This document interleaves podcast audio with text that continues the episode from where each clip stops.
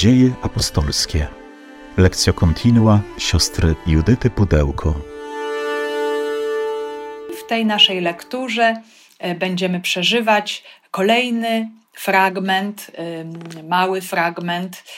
Będziemy się przyglądać, w jaki sposób Duch Święty dalej prowadzi Kościół, rozwija jego misję, jak w przedziwny sposób działa, aby to, co z pozoru trudne do połączenia, do powiązania, aby stało się bliskie, aby połączyć y, osoby, które w normalnej sytuacji no, nigdy by się zapewne nie, nie spotkały, nie byłoby takiej możliwości, ani może też nawet nie przyszłoby im to do głowy, żeby y, się spotkać i że Pan Bóg może mieć też w tym jakiś plan. E, więc za chwilę nasza wspólna lektura. Teraz spróbujmy y, przez chwilę się wyciszyć.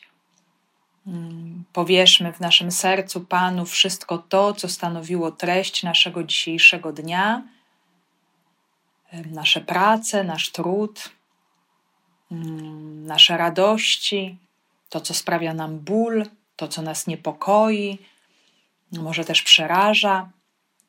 Powierzajmy całą tę sytuację trudną pandemii, zagrożenia, prosząc też, aby to Boże Słowo dawało nam światło budziło naszą nadzieję, też taką świadomość, że e, w każdej sytuacji Jezus Chrystus jest z nami, jest obecny, prowadzi nas, posyła nam swojego Ducha Świętego, chce nas umocnić, nawet jeżeli e, są sytuacje, których też do końca nie rozumiemy, czy też nie potrafimy zaakceptować.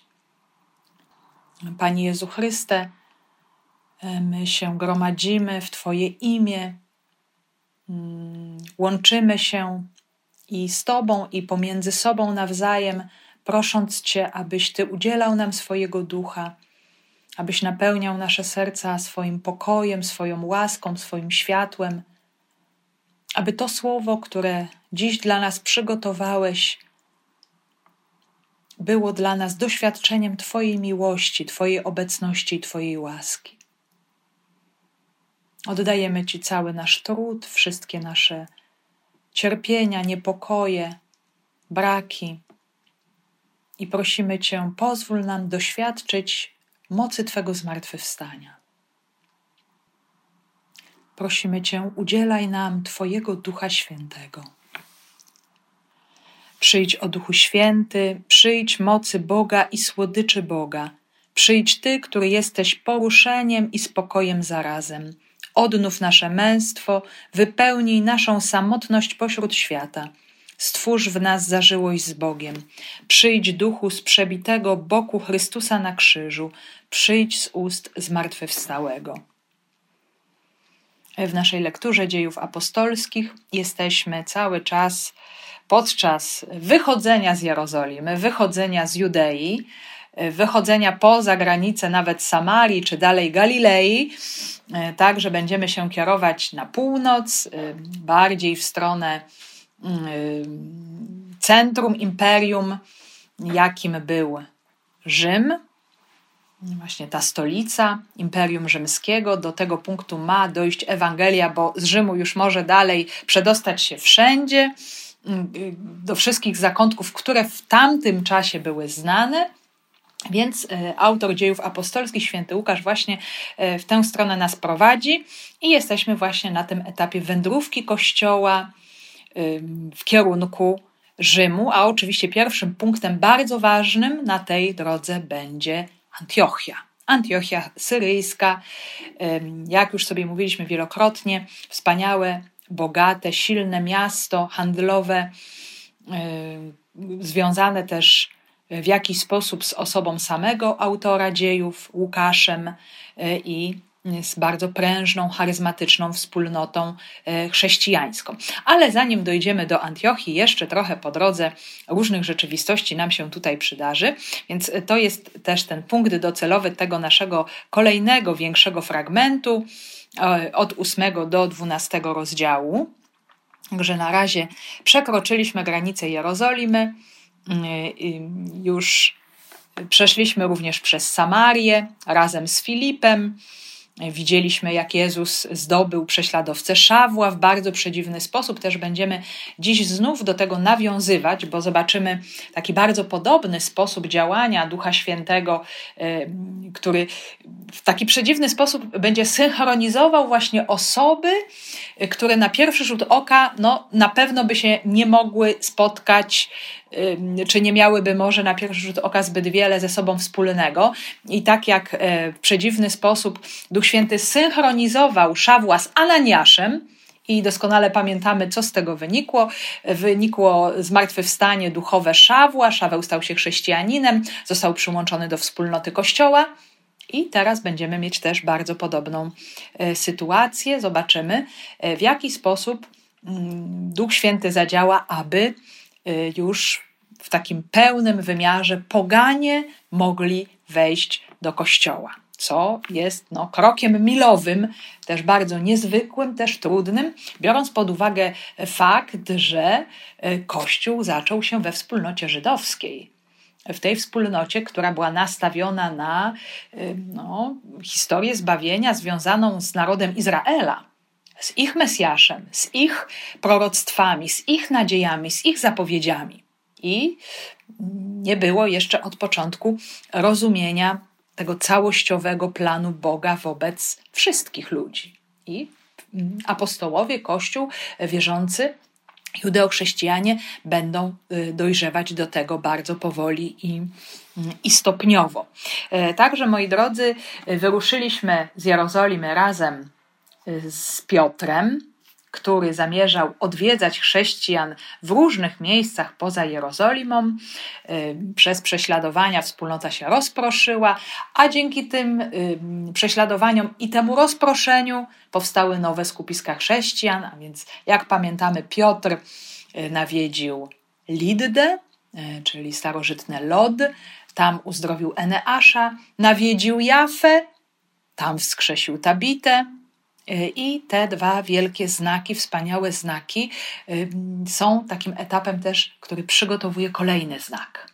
Tym kolejnym znakiem będzie, y, będzie pieczołowicie przygotowywane wejście do kościoła pogan, Rzymian w osobie Korneliusza, setnika Korneliusza i, i jego rodziny. Więc w jaki sposób do tego dochodzi? Dochodzi bardzo stopniowo. Już y, od ostatniego razu y, zaczęliśmy czytać właśnie, jak do tego mm, Duch Święty przygotowuje najpierw Korneliusza, y, bo ten wcześniejszy kontekst nam opowiedział o tym człowieku bardzo sprawiedliwym, prawym, właśnie bogobojnym, pomimo że był poganinem, nie był Żydem, ale sympatyzował prawdopodobnie ze wspólnotą żydowską, szukał Boga prawdziwego E, był bardzo szczerym, bojącym się Boga człowiekiem, być może nawet gdzieś przyjaźnił się e, z Żydami, miejscowymi Żydami, czy e, z okoliczną synagogą. I też również jego postawa praktyczna była bardzo otwarta, życzliwa i taka możemy powiedzieć Boża, ponieważ charakteryzowała go ogromna hojność serca. Dawał hojne jałmużny, czynił jałmużny, czyli właśnie czynił to bardzo konkretne, praktyczne dobro wobec wspólnoty żydowskiej, Żydów mieszkających w Cezarei, bogatym mieście, które w tamtym czasie stanowiło taką administracyjną, oficjalną stolicę Imperium Rzymskiego właśnie w prowincji Syria, e, Palestyna. I czytaliśmy właśnie o tym, że z jednej strony Piotr przebywa w Jaffie, po wskrzeszeniu Tabity zatrzymuje się e, w, tejże, w tym miejscu nad morzem, e, zatrzymuje się w domu Szymona Garbarza, bardzo też takie dziwne miejsce, bo było to miejsce nieczyste rytualnie. Dziś zresztą będziemy trochę też na ten temat tej czystości i nieczystości rytualnej mówić, więc to już jest też takie bardzo znaczące, że, że Piotr jest właśnie w takim miejscu związanym z martwymi zwierzętami, ich krwią, ich skórami, więc e, coś, co dla Żyda może być e, no, dosyć obrzydliwe, nieczystość rytualna, nieprzyjemne zapachy, garbowanie skór, e, więc generalnie miejsce no, nie za specjalne. E, ale też wprowadzające nas właśnie w te klimaty e, tych wszystkich podziałów, mm, które panowały w świecie żydowskim, na to, co czyste i na to, co e, nieczyste. W każdym razie Piotr tam przebywa, przebywa w Jafie, niczego się na razie nie spodziewa, a Łukasz, jak to pamiętamy ostatnio, przeniósł nas do Cezarei, do domu mm, setnika Korneliusza, właśnie tego prawego, bogobojnego człowieka szukającego Boga, ale pomimo, że szukał tego Boga, modlił się, y, być może sympatyzował z jakąś synagogą, nic nie zostało powiedziane, y, że miałby oficjalnie stać się Żydem, czyli przyjąć obrzezanie, czy jakieś rytualne zanurzenie. Y, no raczej nie, był takim, możemy powiedzieć, sympatykiem, człowiekiem, który poszukuje czegoś więcej, poszukuje Boga prawdziwego i też się modli w tym celu.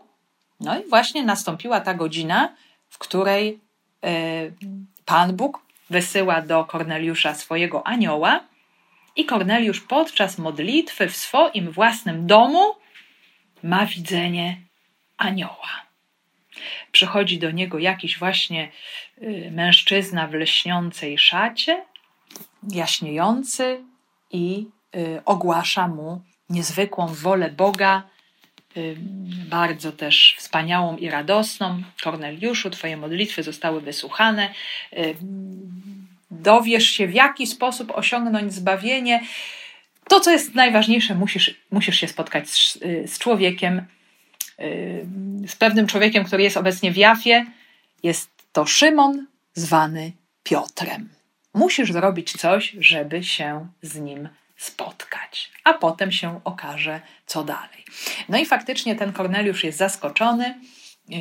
Też mówiliśmy sobie o tym ostatnio w kontekście nawet tych trudnych wydarzeń, w których żyjemy, e, tego oddzielenia od rzeczywistości liturgii, bo Korneliusz modli się, y, ale nie jest w świątyni Y, natomiast anioł mówi, że ta Twoja modlitwa i Twoja jałmużna stały się dla Boga y, no, miłą wonią, tak jakby to była ofiara. Y, czyli coś możemy powiedzieć też innego. Korneliusz, wiadomo, jako poganin nie miał prawa wejść na teren dalszy w świątyni jerozolimskiej niż dziedziniec pogan. Nie mógłby więc złożyć ofiary, mógłby gdzieś stać właśnie tylko na zewnątrz, a tymczasem e, to jego pragnienie, ta jego modlitwa, te jego jałmużny stały się miłą dla Boga ofiarą, czyli możemy powiedzieć właśnie e, Korneliusz ofiarowywał ten kult serca Panu Bogu, który stał się dla niego miły. To zupełnie tak jak wielu z nas w obecnym czasie, e, może też oddalonych od Kościoła, od właśnie tego już bezpośredniego miejsca celebracji Eucharystii, ale właśnie w swoim domu, w tym geście serca, miłości, tej jałmużny, tej, y, tych dobrych czynów, Bóg to widzi i przyjmuje ten dar i odpowiada na ten dar. Każdy z nas może też pomyśleć, w jaki sposób, y, co Bóg w tym czasie szczególnie do niego mówi, w jaki sposób do każdego z nas przychodzi. No i właśnie ten, że Korneliusz poznał wolę Boga, odkrył ją, był bardzo zadziwiony, rozmawiał ze swoimi domownikami na ten temat i posłał do Jafy, mm, żeby znaleźć y, tam Szymona, zwanego Piotrem. Musiało go to zaskoczyć, właśnie takie, takie możemy powiedzieć dziwne imię. Szymon y, z przydomkiem skała, właśnie Petros, mm, po grecku, paramejsku Kefa. Y, co to może być za człowiek? Mm, Korneliusz na pewno pierwszy raz w życiu usłyszał o kimś takim, ale jest posłuszny aniołowi, e, otwiera się na ten e, Boży plan. I teraz co jest potrzebne? Potrzebne jest, żeby Piotr został przygotowany do tego spotkania. E, czyli będzie kolejny etap, w którym Duch Święty będzie chciał przygotować Piotra, otworzyć go na to, co planuje, co przygotowuje, co chce uczynić. Mm, chce go przygotować na spotkanie z wysłannikami Korneliusza, którzy właśnie już wyruszają w drogę z Cezarei do Jafy w poszukiwaniu Szymona zwanego Piotrem. I zobaczmy, co się wydarzyło dalej. Z dziejów apostolskich. Następnego dnia Gdy oni byli w drodze i zbliżali się do miasta, wszedł Piotr na dach, aby się pomodlić. Była mniej więcej szósta godzina. Poczuł głód i chciał coś zjeść.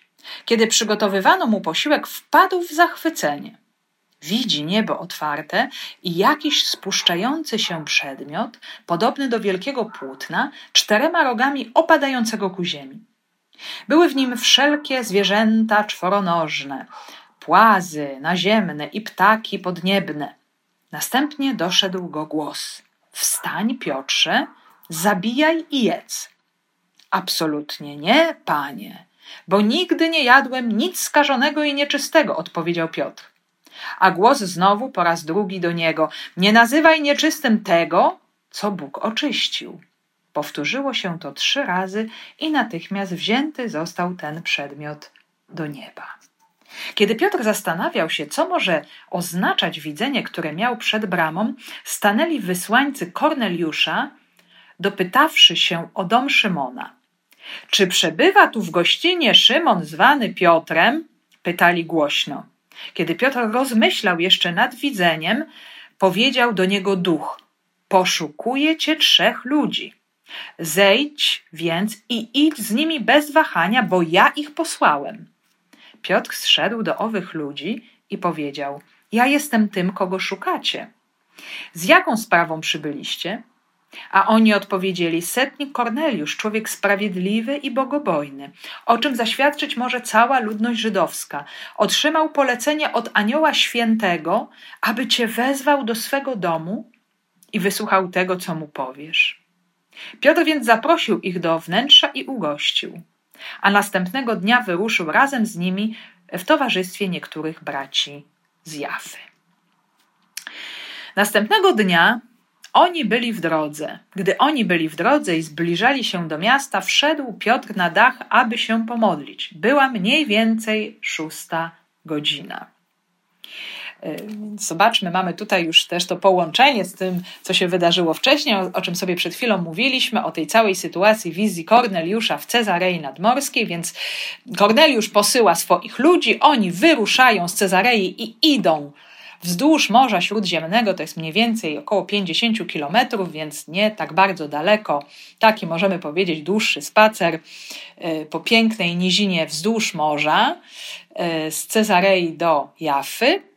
I w tym czasie, mm, kiedy oni już są blisko, kiedy się zbliżają do miasta, tak mówi dokładnie nam Łukasz, e, Piotr będzie miał czas swojej modlitwy. I to jest bardzo trudny moment w ciągu dnia, e, bo mm, była modlitwa poranna, mniej więcej o trzeciej godzinie dnia, czyli o dziewiątej rano, kiedy składano poranną ofiarę w świątyni jerozolimskiej, godzina dziewiąta rano, czyli trzecia godzina dnia według rachuby żydowskiej, albo godzina e, dziewiąta po południu to była godzina nasza piętnasta, e, właśnie wtedy, kiedy modlił się Korneliusz, kiedy składano ofiarę popołudniową. E, wtedy też wielu pobożnych Żydów się modliło w swoich domach, a tutaj mamy godzinę szóstą. A godzina szósta to południe. To najgorętsza pora dnia. A jeżeli ktoś z nas był w Jafie, a myślę, że wielu z nas było, E, to wiemy, że jest tam klimat bardzo wilgotny, gorący, e, bardzo parny, bo jest to miejsce położone nad morzem. E, no i jest to taki bardzo trudny czas w południe. Jest gorąco, chce się spać. Nie jest to dobry czas, dobra pora na modlitwę. Piotr, jak tutaj nam mówi, tekst wychodzi na dach, aby się pomodlić. Dachy domów były też tarasami, często zadaszonymi. Na te tarasy prowadziła drabina albo jakieś schody, które były mm, na zewnątrz domu. I też tam właśnie odpoczywano na tych tarasach, czasami spożywano posiłki, czasami też modlono się. Na zadaszonych tarasach. To też możemy sobie w ten sposób wytłumaczyć, że no, cała atmosfera czy zapachy w domu garbarza musiały być tak nieprzyjemne, tak trudne do zniesienia, w gorący dzień, spróbujmy to sobie wyobrazić, że Piotr już jest tak zmęczony tym wszystkim, co tam przeżywa, że mówi, nie, muszę, muszę się od tego wszystkiego oderwać, wychodzi na, na ten taras, wychodzi na dach i chce swoje serce zwrócić do Pana. No, ale, ale jest tutaj no, sytuacja jeszcze bardziej skomplikowana, bo w południe jest to czas, kiedy się spożywa posiłek, kiedy się później w południe odpoczywa. Zaraz usłyszymy też o tym, że Piotr jest głodny, czyli no, tego posiłku jakoś oczekuje, jest gorąco, jest zmęczony. No, taki możemy powiedzieć bardzo niesprzyjający, trudny na modlitwę czas. Ale godzina szósta to też szczególna godzina jeżeli weźmiemy pod uwagę taką chronologię życia Jezusa, czy przynajmniej jego męki, bo godzina szósta to jest ten czas jego ukrzyżowania. W południe Jezus zostaje ukrzyżowany i wtedy wypowiada to słowo pragnę. Jeszcze wcześniej, o godzinie szóstej przy studni w Ewangelii Jana spotyka kobietę z Samarii, o której też mówi: Daj mi pić. I właśnie to też nam pokazuje trud tej godziny, tego południa gorącego, nieznośnego, trudnego. Też nam to pokazuje to pragnienie Boga, które wykracza poza te wszystkie ludzkie potrzeby, ludzkie potrzeby Jezusa, ale e, to pragnienie Jezusa spotykającego kobietę, czy to pragnienie Jezusa ukrzyżowanego, wybiega nam w tym kierunku zbawienia człowieka, zdobycia człowieka dla nowego życia, Y, dla Ewangelii, y, żeby każdy człowiek tego zbawienia mógł doświadczyć. I w jakimś sensie, może dosyć dalekim, ta modlitwa Piotra gdzieś wpisuje się w ten Boży zamysł, w to Boże pragnienie. Bóg chce zbawić również tych, którzy są daleko, o których nawet Piotr y, nie pomyślał, być może przez chwilę, że oni również są w tym Bożym planie przeznaczeni do zbawienia, e, do nowego życia, do dobrej nowiny, do otrzymania wszystkich darów duchowych, podobnie jak, mm, jak i Żydzi. E, więc trudny czas, ale jednocześnie też nawiązuje nam do tego zbawczego zamysłu Jezusa Chrystusa. Poczuł głód i chciał coś zjeść. Kiedy przygotowywano mu posiłek, wpadł w zachwycenie. Widzi niebo otwarte i jakiś spuszczający się przedmiot, podobny do wielkiego płótna, czterema rogami opadającego ku ziemi. Były w nim wszelkie zwierzęta czworonożne, płazy naziemne i ptaki podniebne. No i właśnie, to jest południe. Piotr odczuwa głód, i za chwilę też zobaczy coś, co w jakiś sposób będzie się wiązało z jego głodem. Będzie, będzie też w jakimś sensie odpowiedzią Pana na jego głód.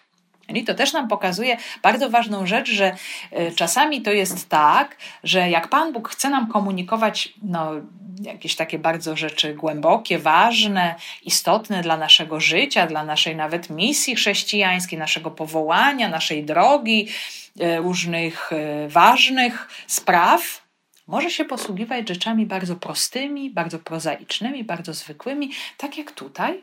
W tej sytuacji posługuje się po prostu zupełnie zwyczajnym głodem Piotra. Piotr w południe jest głodny i chce coś zjeść. No i w tym czasie posiłek w tym domu jest przygotowywany. Może Piotr poczuł wreszcie jakiś zapach inny niż, niż zapach garbowanej skóry. Już wyczuwa ten posiłek i dzieje się coś bardzo, bardzo też y, dziwnego, bo Piotr wpada w ekstazę.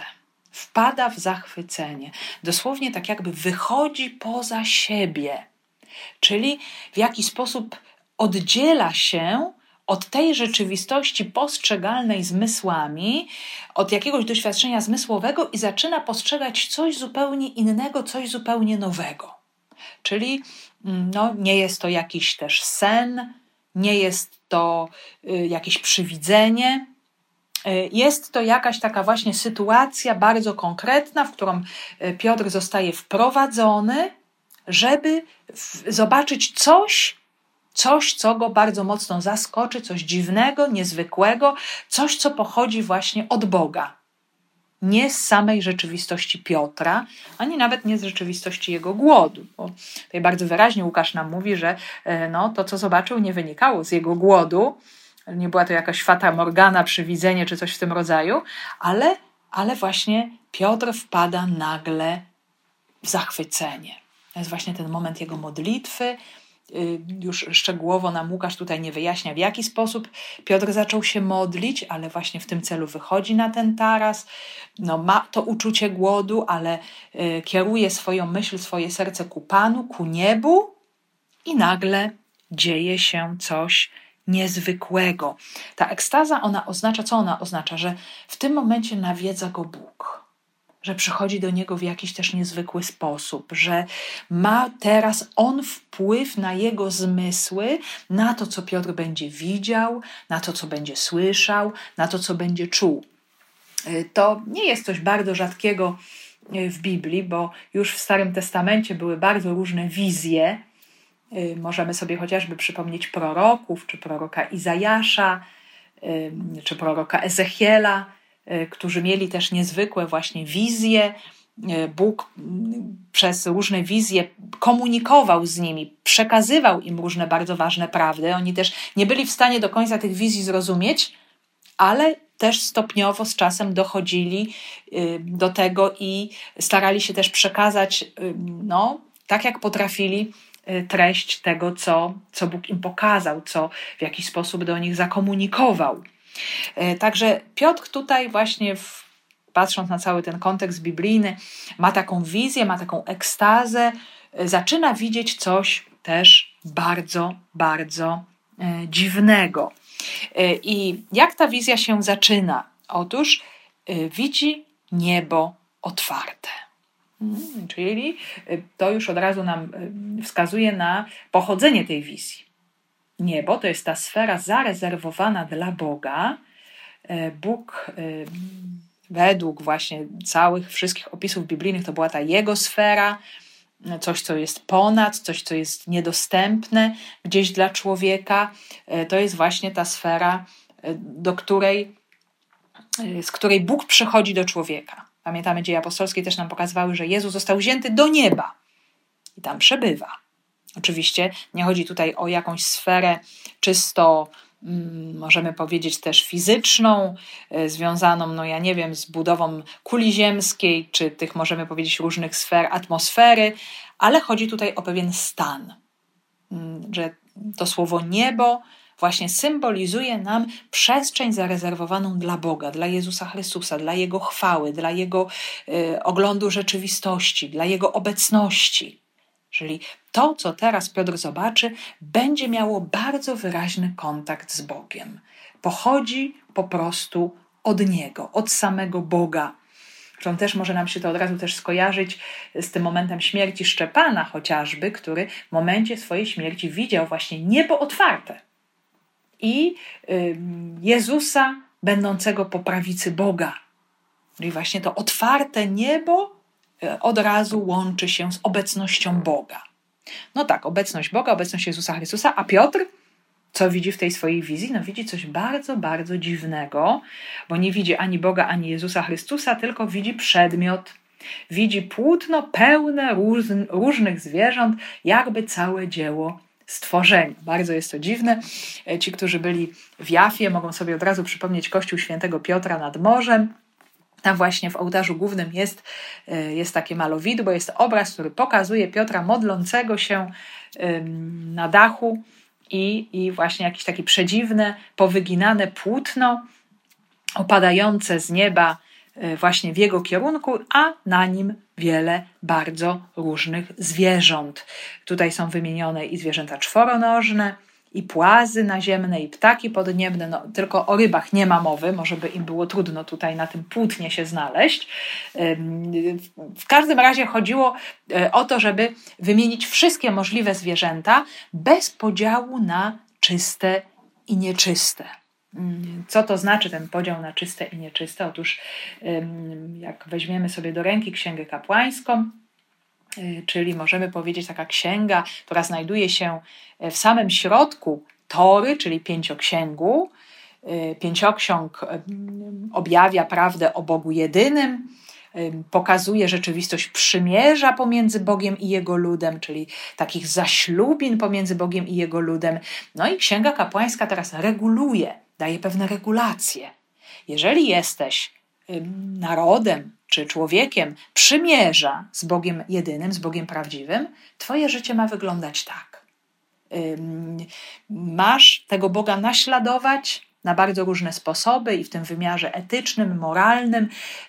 Masz żyć według dekalogu, ale również w różnych innych, bardzo praktycznych wymiarach swojego życia masz postępować według tego, co Bóg ci przekazał przez Mojżesza.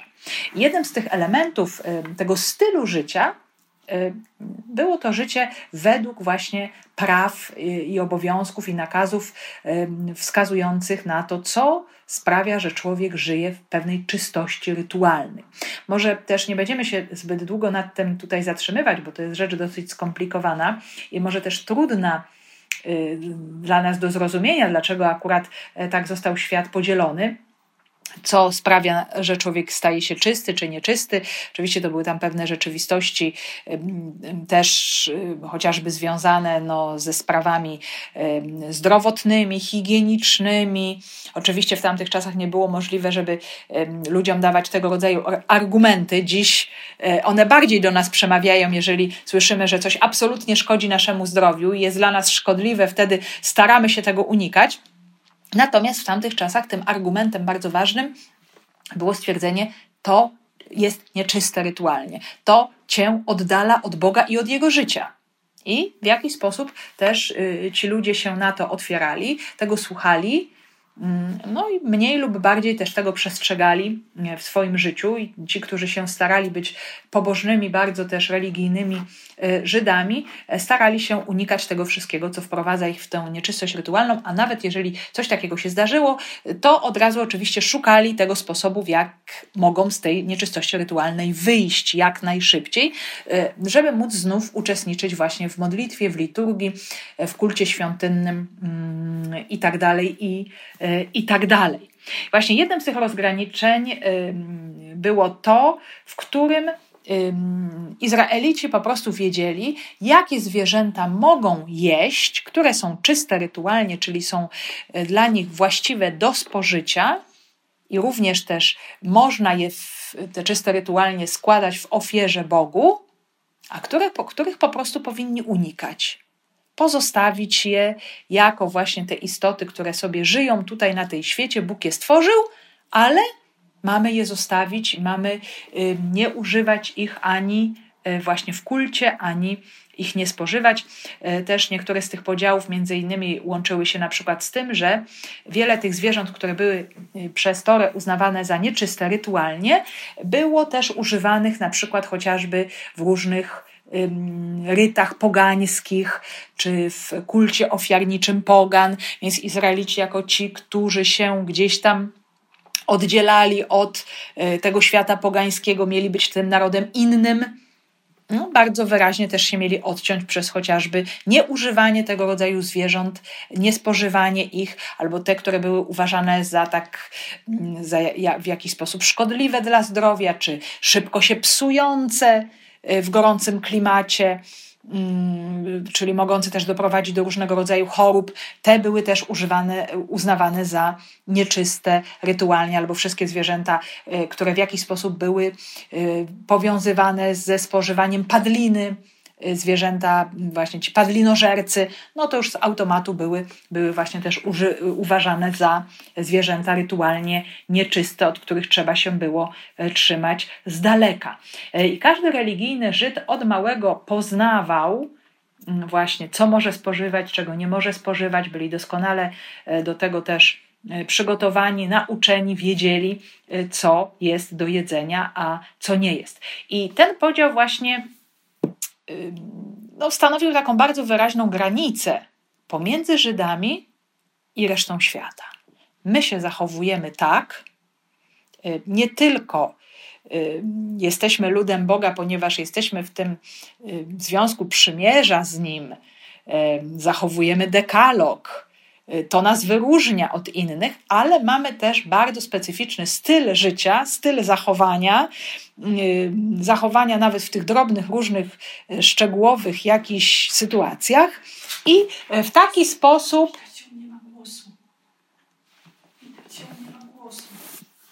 I w taki sposób właśnie oddzielają się od wszystkich innych ludzi i pogan i całej reszty świata. To było coś właśnie też bardzo charakterystycznego dla, dla Żydów, dla e, Izraelitów. I w taki sposób też był wychowany święty Piotr.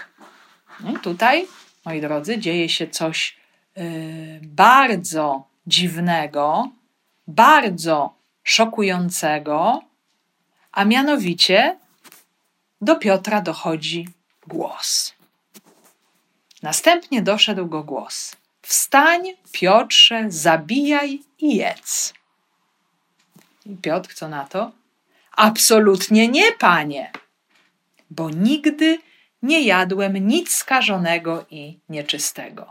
Odpowiedział Piotr. No, coś, coś szokującego się tutaj dzieje, bardzo szokującego. Mm, no bo, no właśnie, no, drogi Piotrze, czujesz głód. I ja o tym wiem. Ty też o tym wiesz, że jesteś po prostu głodny. Przychodzi ten czas y, no, jakiegoś smacznego obiadu, jesteś głodny, bierz i jedz. Y, nie ma tutaj żadnego rozgraniczenia, to możesz, tego nie możesz, wybieraj tylko te po prawej stronie albo tylko te po lewej stronie. Nie. Zabijaj, Piotrze, i jedz, wstań, rusz się, przygotuj sobie tutaj posiłek, ja ci to daję. I zobaczmy, Piotr wyraża kategoryczny sprzeciw. Wręcz zachowuje się tak, jakby był kuszony. Ależ nie, absolutnie nie.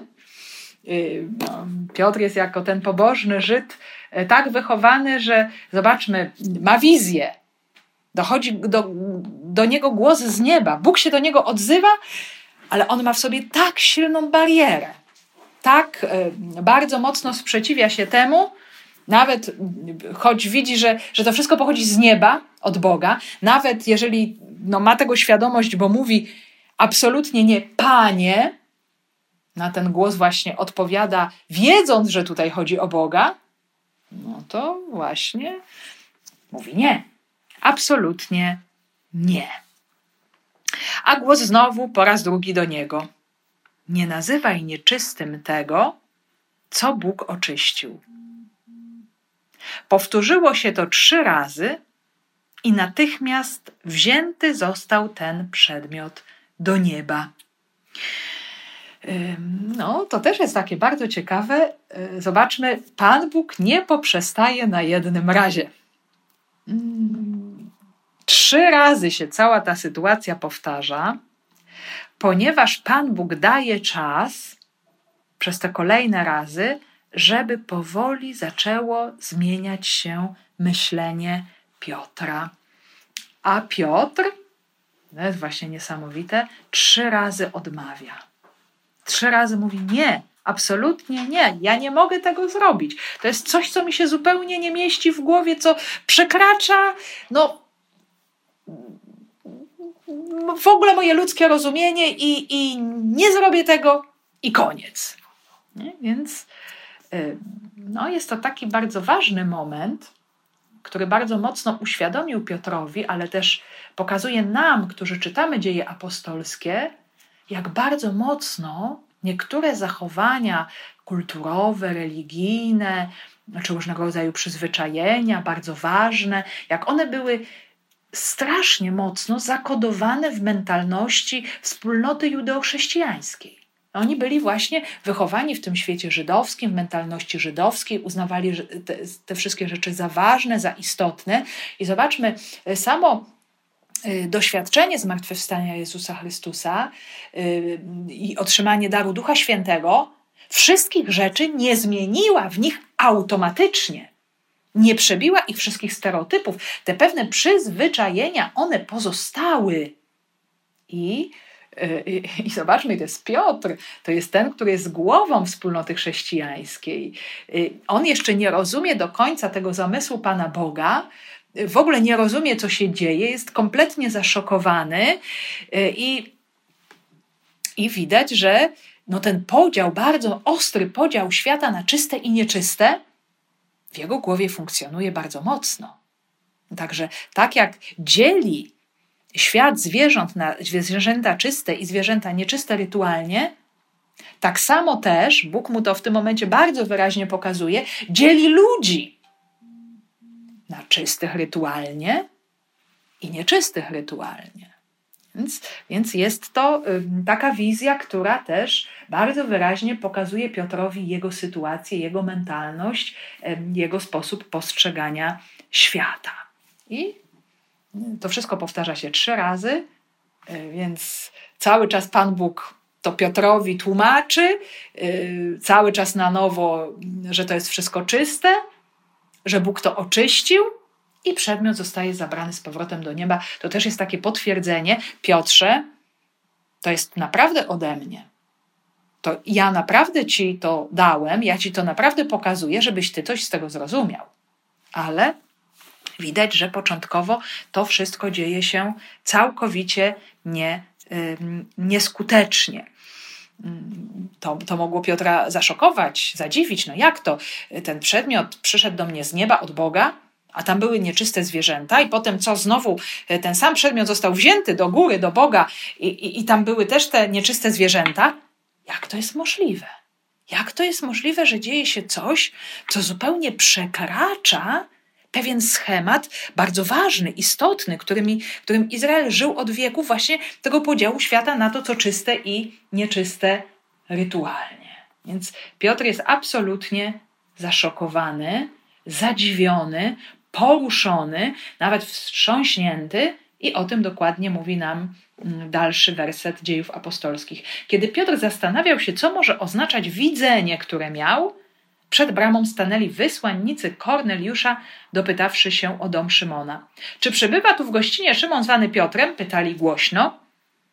Zobaczmy, i dochodzi do takiej bardzo ciekawej sceny, Y, gdzie Piotr z jednej strony przeżywa ten ogromny dylemat, ten wstrząs, ten szok, to zakłopotanie.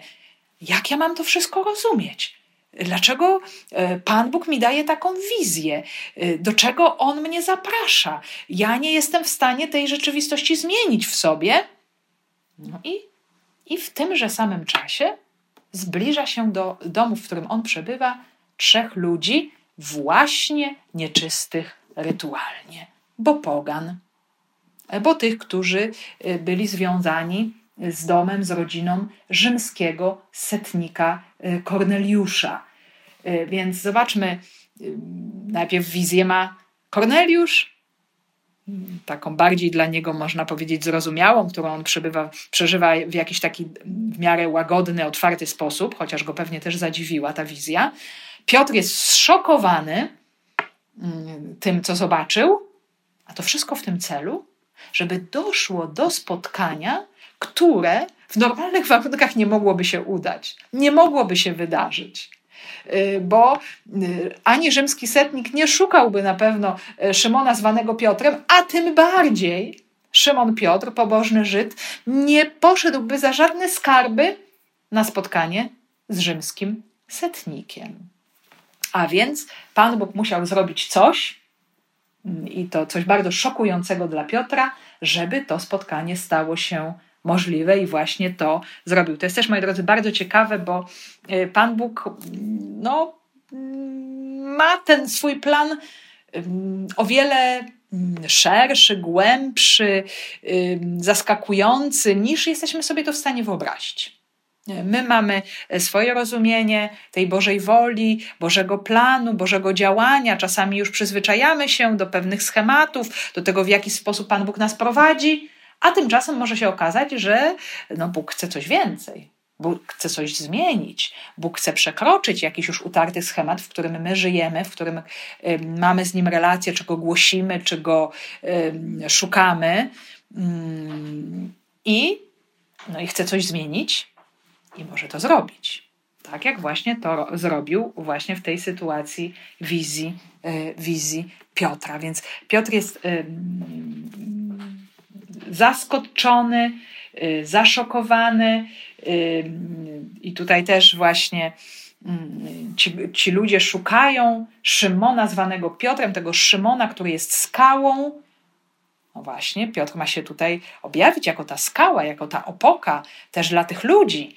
E, a, a, a Piotr jest przerażony tym wszystkim, co ma się stać, więc y, no, jest to dla niego kolejne takie wielkie wyzwanie, bo to właśnie wizja, której on nie rozumie, która wprowadziła go w szok i w zakłopotanie, a teraz pojawiają się ludzie, no, może już po ich wyglądzie, patrzy może na nich z góry, z tego swojego tarasu, widzi, że są ubrani na sposób rzymski i, i może czuje jeszcze większe zakłopotanie i też nie wie, e, co zrobić, bo, bo ci ludzie szukają go bardzo wyraźnie, chcą się z nim spotkać, wymieniają jego imię, znają go.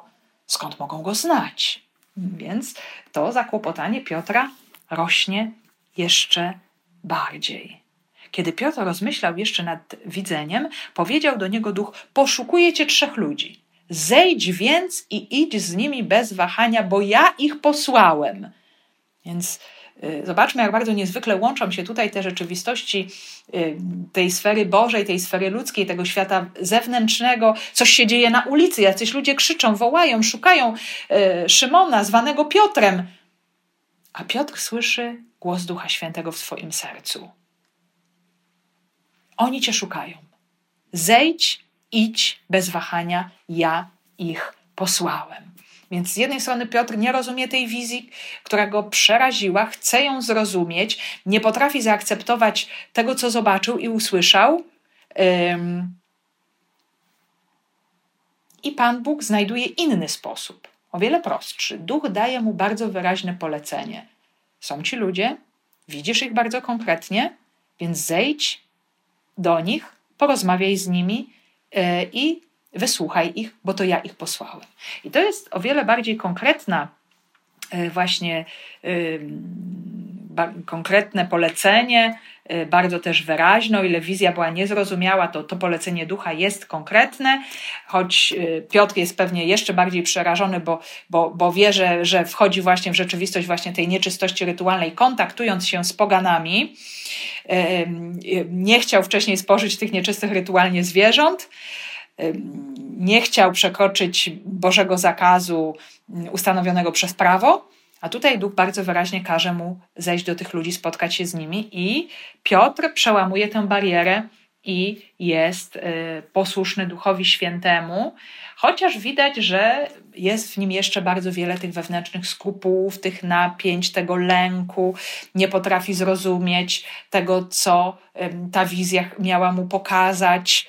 E, I dlatego Duch Święty musi go popchnąć o wiele wyraźniej do działania, musi mu dać prostsze polecenie, nietrudną wizję do zinterpretowania. E, I, I to dochodzenie właśnie do poznania woli Boga jest e, tutaj bardzo też powolne i stopniowe. Piotr zszedł do owych ludzi i powiedział: Ja jestem tym, którego szukacie. Z jaką sprawą przybyliście? A oni odpowiedzieli: Setnik Korneliusz, człowiek sprawiedliwy i bogobojny, o czym zaświadczyć może cała ludność żydowska, otrzymał polecenie od Anioła Świętego, aby cię wezwał do swego domu i wysłuchał tego, co mu powiesz. Y, więc Piotr słucha ducha, wychodzi do tych pogan, y, przedstawia się, zadaje im pytanie, o co wam chodzi. Y, no i następuje wyjaśnienie. Ludzie opowiadają o wizji Korneliusza, E, o tej woli Boga objawionej przez anioła, o konieczności spotkania z Szymonem zwanym Piotrem. Korneliusz musi się z Tobą spotkać. I to jest, moi drodzy, niesamowite. Dochodzimy już tutaj do sedna e, tej dzisiejszej sceny, do końca, e, która polega na tym, że zobaczmy, Pan Bóg chce zbawić świat, jak mówi święty Paweł, przez głupstwo głoszenia słowa. Mógłby to zrobić w zupełnie inny sposób, ale taki właśnie sposób wybrał, że temu Korneliuszowi jest potrzebne słowo kerygmatu Piotra. I dlatego całe to zamieszanie, cały ten ambarazm, wizja Korneliusza, niezrozumiała, szokująca wizja Piotra, żeby te dwa światy spotkać, żeby teraz Piotr poszedł i ogłosił karygmat Korneliuszowi. Ogłosił dobrą nowinę o Jezusie Chrystusie, bo właśnie przez to słowo dokonają się wielkie rzeczy, niezwykłe rzeczy, Duch Święty stąpi na pogan w niezwykły, spektakularny sposób, o czym usłyszymy następnym razem. Zobaczmy, jak bardzo e, często trudno jest człowiekowi otworzyć się na wolę Boga, przyjąć tę wolę Boga, ale e, już ostatni werset mówi nam, że Piotr zaprosił ich do wnętrza, ugościł, a następnego dnia wyruszył razem z nimi w towarzystwie niektórych braci do Jafy. I dzięki temu ta historia toczy się dalej. E, choć jedni i drudzy do końca nie rozumieją, jak się to wszystko skończy, są posłuszni Duchowi Świętemu i dzięki temu będą mogli być świadkami wielkich dzieł Boga, zbawienia, które Bóg przygotował również dla Boga.